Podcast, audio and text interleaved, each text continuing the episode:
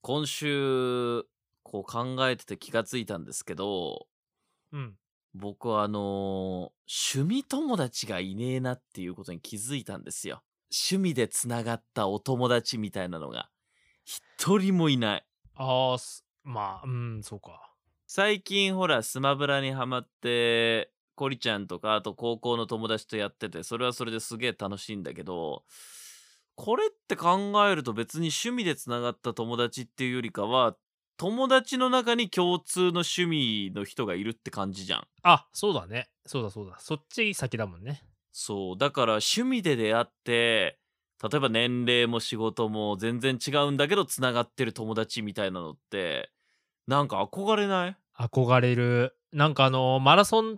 チームとかあるじゃん。うんうんうん。たまにいるじゃん、なんか老若男女がさ、日曜とかに集まってさ。あ、走ってる走ってる。ああいうの見ると、俺も入れてくれよって 思うんだけど。 わかる。そうなのよ。なんかこうさ、俺、いろんなことのめり込まずにすぐ飽きちゃう原因ってだ、ランニングもさ、始めたかと思ったらさ、やめちゃったりするんだけどさ、これ友達いないからだなって思ったんすよね。ええ、一緒ですよ、それは。いない趣味友達。欲しい。けどいない。俺さ、思い出してみると一瞬趣味友達できかけたことあったのが、トレーニングジムとかじゃなくて、市民センターで筋トレしてた時期があったんですよ。あ、あったね、あの、代々木のでしょ代々木のもそうそう、代々木のもそうだけど、地元のね、あの、本当に220円で使えるみたいな、うん、まあ、しょっぽいジムがあって、そこで、あの、一人で一生懸命ベンチプレス上げたりしてたんだけど、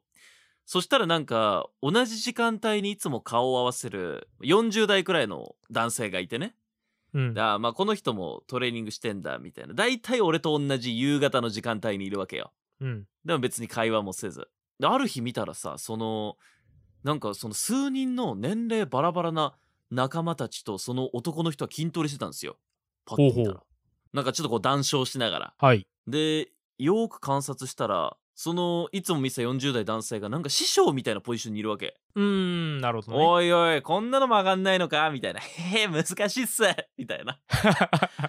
なるほどとこれこのおじさんジムで弟子作ったんだなみたいなはいはいはい年齢がこうバラバラだし自然発生的な感じでこれグループできたんだと思って見てたのいいなちょっと俺も入りてえなと思いながらうんでベンチプレスその1箇所しかないからまあ俺もその自然とその仲間たちに混じってこう筋トレするようになったんですよおおいいじゃんいいじゃんで一緒にこう、まあ、5人ぐらいでやってたんだけど後から聞いたらその人たち会社の仲間だったのねあマジか俺全然関係ねえ のもうあれだもう厄介者ですよ会社の仲間で来てるのにもう絡んできたでもなんかすげえさ温かく迎えてくれてああなんかその後よくわかんないけどいつの間にか LINE に招待されて会社の仲間とバドミントンやるから来るって言われて俺バドミントン一回しに行ったことあるわえいいじゃんあれこそまさにその趣味友だよなそれはいい出会いだしいい趣味友だけど続いてないんだ全くまあ結局ちょっと続かずっていうところでね趣味友未遂ですよああでもねやっぱその公共スペースはあるかもしれない俺も小学校の時とかさ卓球にハマってたんだねはいはいはい なぜかさあの児童館の卓球に変なおじさんとか遊び来ててさ一緒に卓球打ってた時あれは趣味友だねうん俺たちは陰でクソじじいって呼んでたけどでも卓球の時はやっぱね友達感あったよ年齢も関係なくなそうあの小学校の時あと将棋もやってたんだけどさはいはいはいはい。将棋もなんかおじいさんとやってたからやっぱ公共スペースじゃないそうだね。やっぱあるな趣味ともな作った方が絶対趣味長続きするよね。今さあの LINE とかもさ知ってるオープンチャットってあの知ってるあそんなんあんのあの LINE でオープンチャットっていうページがあってそこはディズニー好き集まれとかあーそえそんなんあんだ LINE オープンのチャットがあんのよグループ LINE がえー、で俺も一回スマブラ好き集まれたやつで入ってみたのあいいじゃないいいじゃないここがね趣味とも作り慣れてないやつだよねなんかうるせえなピーピーピーピーっつってもすぐガチすぎるとちょっとねっていう難しいよね塩梅がでもコリマンさん今そういう趣味友達探すの若い子に聞いたけど Tinder とか、まあ、Tinder っていうマッチングアプリが無料で使えるマッチングアプリがあるんだけど Tinder で今探してるらしいよみんなえあれって男女の出会いじゃないの男女の恋愛の出会いの一応ツールなんだけどもう趣味とも募集とかだって俺の知ってる若いバンドマンそこでバンドメンバー募集して見つけ出せたもん、えすごい時代だよなすげえだかららしいよもう Tinder で今探し探すそんな時代らしいですねああ俺今週ピクサー店行ってきたんですよ池袋でおうピクサでなんかあの写真頼まれてそれはどう見ても趣味友だったな老若男女のディズニー好きーあもうすごい人数だったよそのみんなグッズで固めてさー紛れ込んじゃえよでもあそこでやっぱ一歩勇気なかったからよくないよな俺ほんとマジで聞こうかと思ったのえどういう集まりなんですかとかあースイミーみたいに大きくなって ってんだよだからある程度のズうずうしさ必要だよねそこいらないよねそのなんつうんだろう自意識遠慮ね遠慮ちょっとだからあれだな俺らもまあスマブラの輪広げるかスマブラはね難しいんだよまた ね実力者出ちゃうからさいやそこもほらまあまあ楽しいもんじゃやっぱ師匠的な人いないとそっかそう俺だから最近あのゲストに来た若いバンドマンにスマブラやろうぜって言ってるもん え入れてよじゃあ作って グループライそンうそうだなみんなで あの業業界人スマブラの輪広げて業界スマブラ部作ろうスマブラ部作るか いやーだからと今年の目標趣味友達作ろうそれそれなのよ俺ちょうどこれ録音してる時30になったんですけどああそうかそうか30のね30おめでとう誕ござい生ま日すの日なんですけど、う今ん年の目標は俺趣味の友達の輪広げてくだからね具体的に考えるとまずさなんか習い事始めるはあるじゃんまあねわかりやすくうんあと公共の施設行くあとまあマッチングアプリとかちょっと早いな他何があるだろうねなんだろうねそうあ SNS だ SNSTwitter とかあとは公園に毎日やっぱ同じ場所にいるって結構でかいじゃん私そこに行けばもう一回会えるみたいなねだから毎日同じ公園のベンチに座ってスマブラやるかスイッ待チ持っつて誰かを俺やだよフォレストガンプじゃねえんだもん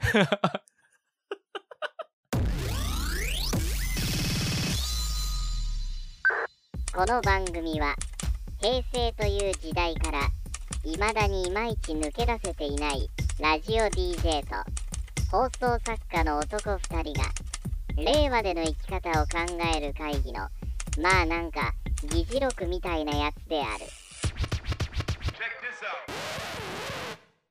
さあということで令和の作戦会議 DJ の俊一郎と放送作家のコリちゃんですお願いしますよろしくお願いします。さて、この番組、一個一個議題を持ってきた、ああでもね、こうでもね、言うんですが、今週はコリマンさんからよろしくお願いします。はい、えー僕はですね「フライデー2021年4月23日号から持ってきましたおお、フライデ「最前線レポートコンビニから店員がいなくなる日」という記事ですー。まさかそんな日が来るわけないでしょ。これね記事にでっかい写真が載ってるんですけどもうん。ロボットが品出ししてますおいおいおいおい。これね今本当にあるんだって東京竹芝にあるローソンモデル T 東京ポートシティ竹芝店では冷蔵庫の奥でロボットモデル T がせっせと飲料の補充作業を行ってんだってさおいおいおい、世も末じゃないか。そんな奴ら来たら、俺らは誰にカスハラすればいいんだ困っちゃ誰うかぞ。さらしてんだよそうなの これねどうやって動かしてるかっていうと壁一枚隔てたバックヤードにいる人間がこう、うん VR みたいな装置つけて手でこう動かしてるの マジか、自動じゃねえんだ。自動じゃないあのパシフィックリムみたいな感じすごいそれはそれでちょっとアナログで面白そうラジコンみたいなことでしょそうそうあの手と連動した感じねすごで左手はおー飲料専用で一度に2本つかめて右手は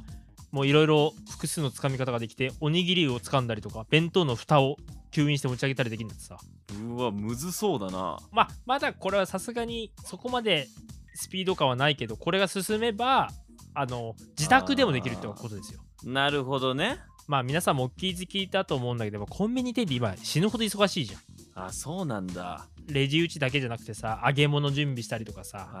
あーそうだねそうだね宅配便とかあのね公共料金とか何から何までいろいろあんじゃうんコンビニの仕事ってうんそのでも品出しの部分だけロボットがさやってはあその操縦はじゃあ自宅で子育てしながらやってるお母さんがこう赤ちゃん抱きながらねそうと VR かおばあちゃんゴーグがルみねたいなのつけておばあちゃんがやってんだそうだってそしたらさ別に東京の人が地方のコンビニでもできいいわけじゃんそうだね行かなくていいんだもん確かにすだごいからこれがねまあ理論上ネットにつながってればどこからでも作業ができる時代が来るんじゃないかとはあはあはあはあはあこれねあの本当におとぎ話みたいに聞こえるかもしれないけどローソンだけじゃなくファミリーマートも使ってんだってさこのロボットマジでうんほん、ま、あのコンビニガチですよこれすごいねもうガチでやりに来てんだそう試験運用なんでもうガチでやりに来てますよはあでもう一つこの記事に例が載ってましてファミマサピアタワー S 店を東京丸の内にオープンさせたんだってこの,、ま、このねお店のすごいところはね入り口に駅の改札みたいなのがあるんですようんうんうんゲートゲートがこれ通るじゃないですか、で商品選ぶじゃん出口のゲート行くとその持った商品が画面にピッて出んだって何もせずにおうおうおうで電子決済でお金払って出られるとあー後で自分のまあ口座から引き落ちてるってことかでこれ誰とも会ってないんですよガチ無人コンビニでこれすごいところは1回買った商品はもう1回店入るともう決済済みで出るんだって画面にはあ棚に戻しても認識されるしへえであの似たような商品いくつかね持っても全部綺麗に認識されるからもうこれ誰とも会わないコンビニがどんどんできてんだってさもうだから自自販機とまあ同じような感じになるのかあそういうことですねうんうんうんでこうやってこのセルフレジ無人決済ロボットの導入といろんなアプローチがコンビニで、えーされているためもうまあ数年後にはコンビニから店員がいなくなる日が来るんじゃないかとうん来そうだなこれいいよねやっぱ元コンビニ店員としてはすごい嬉しいんだけどちょっとね店長の気持ち考えるとちょっと寂しい気持ちもあるだってシフト組むのゼロだよ店長あれ何ウキウキしながらやってんのいやそれはだって一応さフランチャイズとはいえ一国一城の主になったわけじゃん監督がオーダー表を決めるのと同じか1番ショート石川とみたいな そうそう、あと、受注とかもさ、商品の受注とかも楽しそうにやってたんだよ、うちの店長は。山口くん、次の週、お弁当いっぱい頼んどいて、なぜなら、指をペロリ、運動会があるからね、みたいなこと言ってたんだ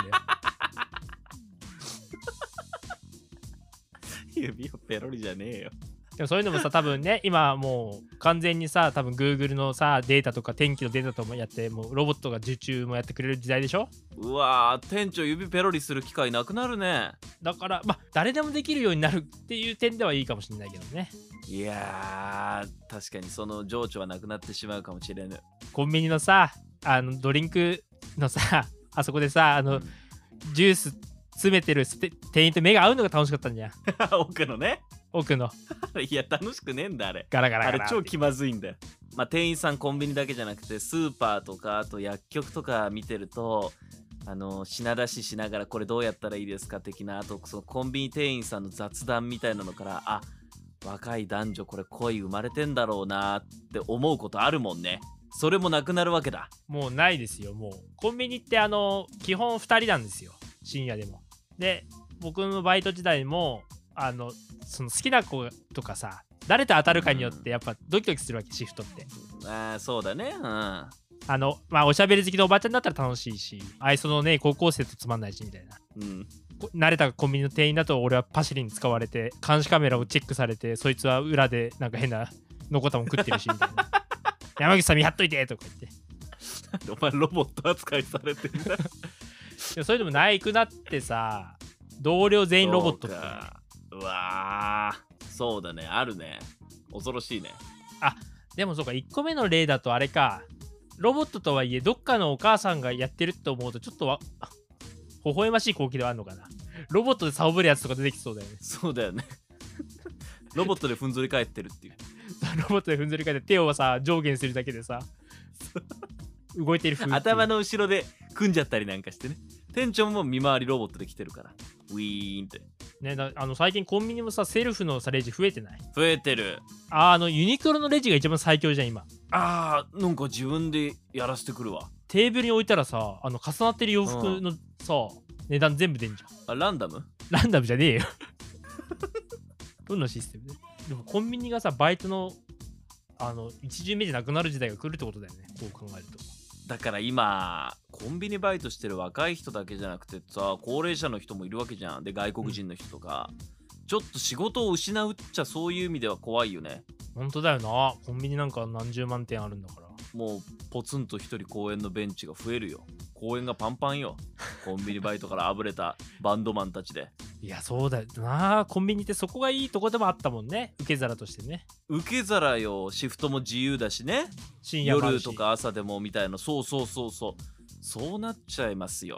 そうかそれ考えてなかった確かに居酒屋今やってないもんな深夜のなうんだ居酒屋もこれじゃあロボットでね配膳ロボットでよくないかってなったらもうもう大変あまあみんな自宅からやればいいのかウィーンってバンドマンがそうだよバンドは 売れないバンドマンが売れない芸人とかが自宅からね VR ゴーグルつけてウィーンもうあれだねあのもうサボるロボットだらけになるっていう街中使えねえぐうたらロボットだらけになるっていう俺見たくないな m 1グランプリとかのさこう駆け上がってきた芸人さんたちがさあの苦しいバイト時代とか言って映像であの VR ゴーグルつけて自宅でアーム動かしてんの見たくない な全然応援する気にならないっていう全ね然応援 サボってんじゃねえかってなるわな体使い体って言っちゃうよなということであのコンビニから店員がいなくなる日あのこれねちょっと SF っぽいんですけど各社ガチなので皆さんちょっと、うんまあこういう記事いろいろあったので皆さん見てみてくださいはい以上です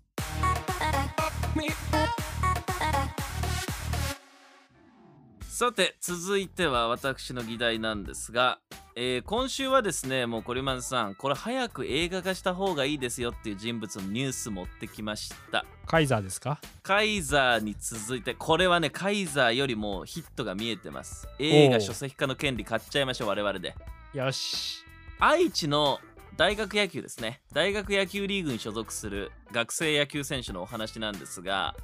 あの愛知工業大学の野球部の2年生部員に加藤文彦選手っていう選手がいるんですよはいで今各メディアから取材殺到中なんですが加藤選手どんな選手でしょうか20刀流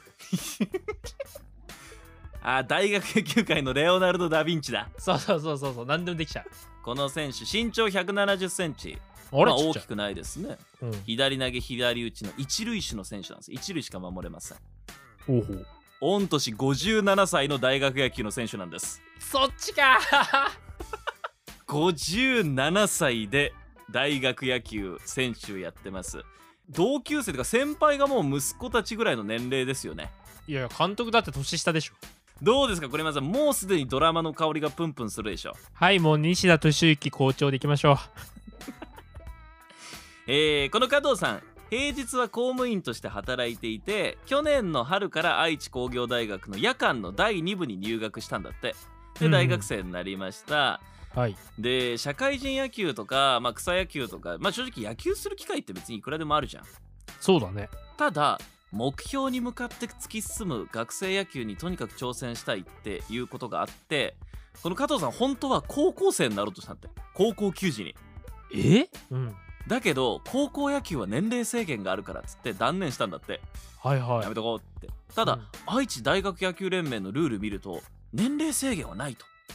だったらっていうことで第2部、えー夜間の学部の学生として受験を決意して入学したとはあガッツあるなうんただここまで聞くとえなんでそんな学生野球がしたいのってちょっとなんか怖いおじさんじ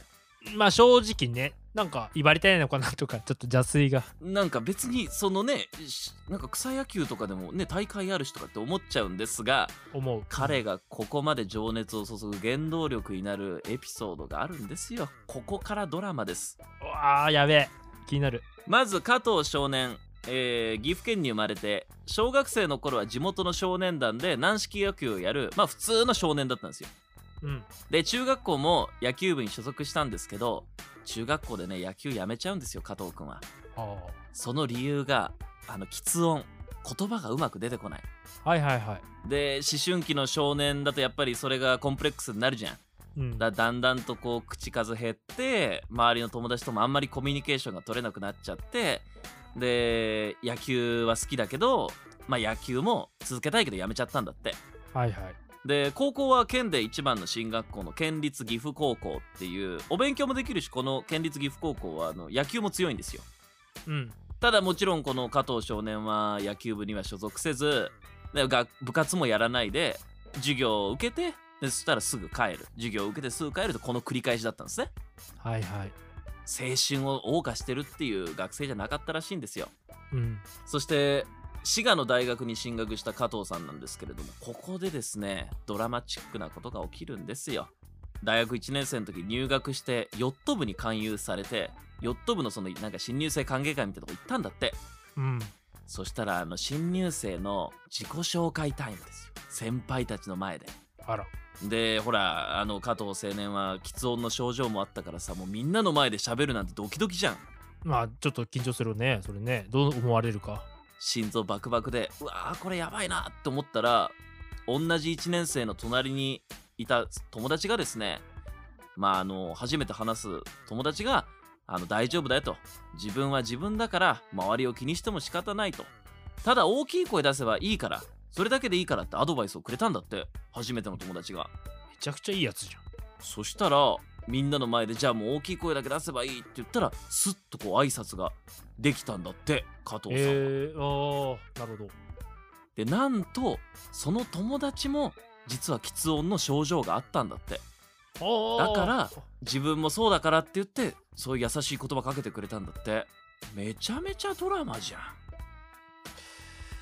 いい話俺この友達役やりてえなって思ったんですけどね俺ヨット部勧誘するわそんな素晴らしい仲間たちとヨットの出会いもあってその自分の、えーまあ、言葉があまり出てこないっていう症状も乗り越えていってでその後大学卒業して公務員として就職してで公務員やりながらあの多分その市役所とか区役所って野球部あったりするんですよああなるほど公務員の野球部入って仕事しつつ趣味で野球しつつで結婚もして、まあ、結構順風満帆な生活を送ってたらしいんですね加藤さはんいは。はいうんで50代半ばの時にその政府が掲げてるほら人生100年時代構想ってあるじゃんそういうのがあんだそうそうそうなんかそういうフレーズであの政府がスローガン打ち出してんだけどそれを聞いてこれだと思っていくつになっても新しいことにチャレンジしてもいいんだ俺もあの諦めちゃった公式野球で目標に向かって頑張りたいって思って一生懸命お勉強して愛知工業大学の、えーまあ、受験も突破して学生になって野球部に入部したんだってよ。ああだからその当時の自分へのメッセージでもあるってことだよなそうだねあの時できなかったっていう。ねあーすごいうな、ーんで57歳ですから体力的にもしんどい中でただ周りについていくためにこの人すごいのが仕事ある平日朝4時半から1時間ぐらいランニングしてで出勤前に素振りしてくんだって、やばで昼休憩あるでしょ昼休憩もなんか役所のそばの山を45分ランニングするんだってえでその他もちろんトレーニングをこなすっていうとんでもないおじさんなのよいやすげえわそしてまあ4月頭かな先日の公式戦愛知工業大学の公式戦ですよあのー大事な試合練習試合じゃない大事な試合9回2アウトあと1人でチームが勝ちっていう場面で加藤さん一塁の守備に登場したらしいねおおうんボール飛んできたらどうしようって思いながら守備についてたんだけどあでも試合出れてよかったねなんと、えー57歳のオールドルーキー公式戦デビューの瞬間だったっていうすごいこれでかなり取材が殺到してるらしいですねめちゃくちゃいいすげえねなえちなみに加藤さんのそのインタビュー見たら俺憧れの選手大学生の憧れの選手っていうと世代的にはソフトバンクの柳田選手とかさ、ままあ、あ巨人の菅野坂投本さ手んとかとかねそうそうそうそうその辺でしょはえいー加藤さんの憧れの選手は王貞治さんということ で一本足打法を真似しているそうですそれえ俺さちょっと気になるのがその周りのさ大学生たちどう思ってんだろう愛知工業大学野球部の公式 SNS 見るとそうこんな選手もいますみたいな感じであの頑張ってプレーしてる様子とか SNS に上がっててまあ応援はしてんじゃないのさすがに 57歳のオールドルーキーだもん偉いなそのキャプテンとかもさまあいい人生経験にはなるよねそれこそさっき言ってた年齢関係ない趣味友だもんねそうだよねしかもなんかあのマジであのマジな先輩だよなそんな人生の先輩だけど野球じゃ後輩っていう人にねうんどうやって接していくかっていうのはいい勉強にはなるだろうねすごいないやすごいんですよまだ2年生になったばかりですからこれ4年になる頃には還暦を迎えるっていうすごい野球部なんですよねじゃあこの4月で後輩入ってきたんだそう後輩入ってきて大丈夫かな加藤さんあの指導したらちょっと年齢差ありすぎてパワハラに受け止められないか加な藤さんね眼鏡をかけてすごくねあの確かにあこの人公務員だなっていう優しそうな感じの人だったいやよかったよかったちょっとあの圧強いとちょっとね1年生ビビっちゃうからそんなおじさんがこんなけねげに大学野球やんねえよキビキビと私らの頃はね 老害じゃなくてよかったいやでもいいねいくつになってもだね本当にそうだからちょうど今日30になりましたけど僕これ見たら30なんて赤ちゃんだね赤どちゃんんどん赤挑ちゃん戦よしていこういやー胸が非常に熱くなりましたよこのニュース見て見た目はだ俳優だと誰えー、っとねあのー、半沢直樹の木本常務木本常務あんな感じです眼鏡かけた木本常務本当に真面目そうな人なんだ真面目そうな人もう監督だと思うよね相手選手ね背番号89だからね王さんに憧れて相手チームもびっくりするよねあれ監督出てるよっていやーすごいですよあれからまだネットフリックスさんはこの加藤さんのこと見つけてない感じですかちょっとお前マジで行ってこいよ本当にでもこれ映画化あるよな絶対にあるドラマ化でもえあのドラマ化映画化いけるまず小説家からだよねノベライズしていやだから人生いろいろドラマが転がってんだなと思いましたんでこれ聞いてる皆さんも負けじと生涯フルスイングで頑張っていきましょうというそんな話題お届けしました以上です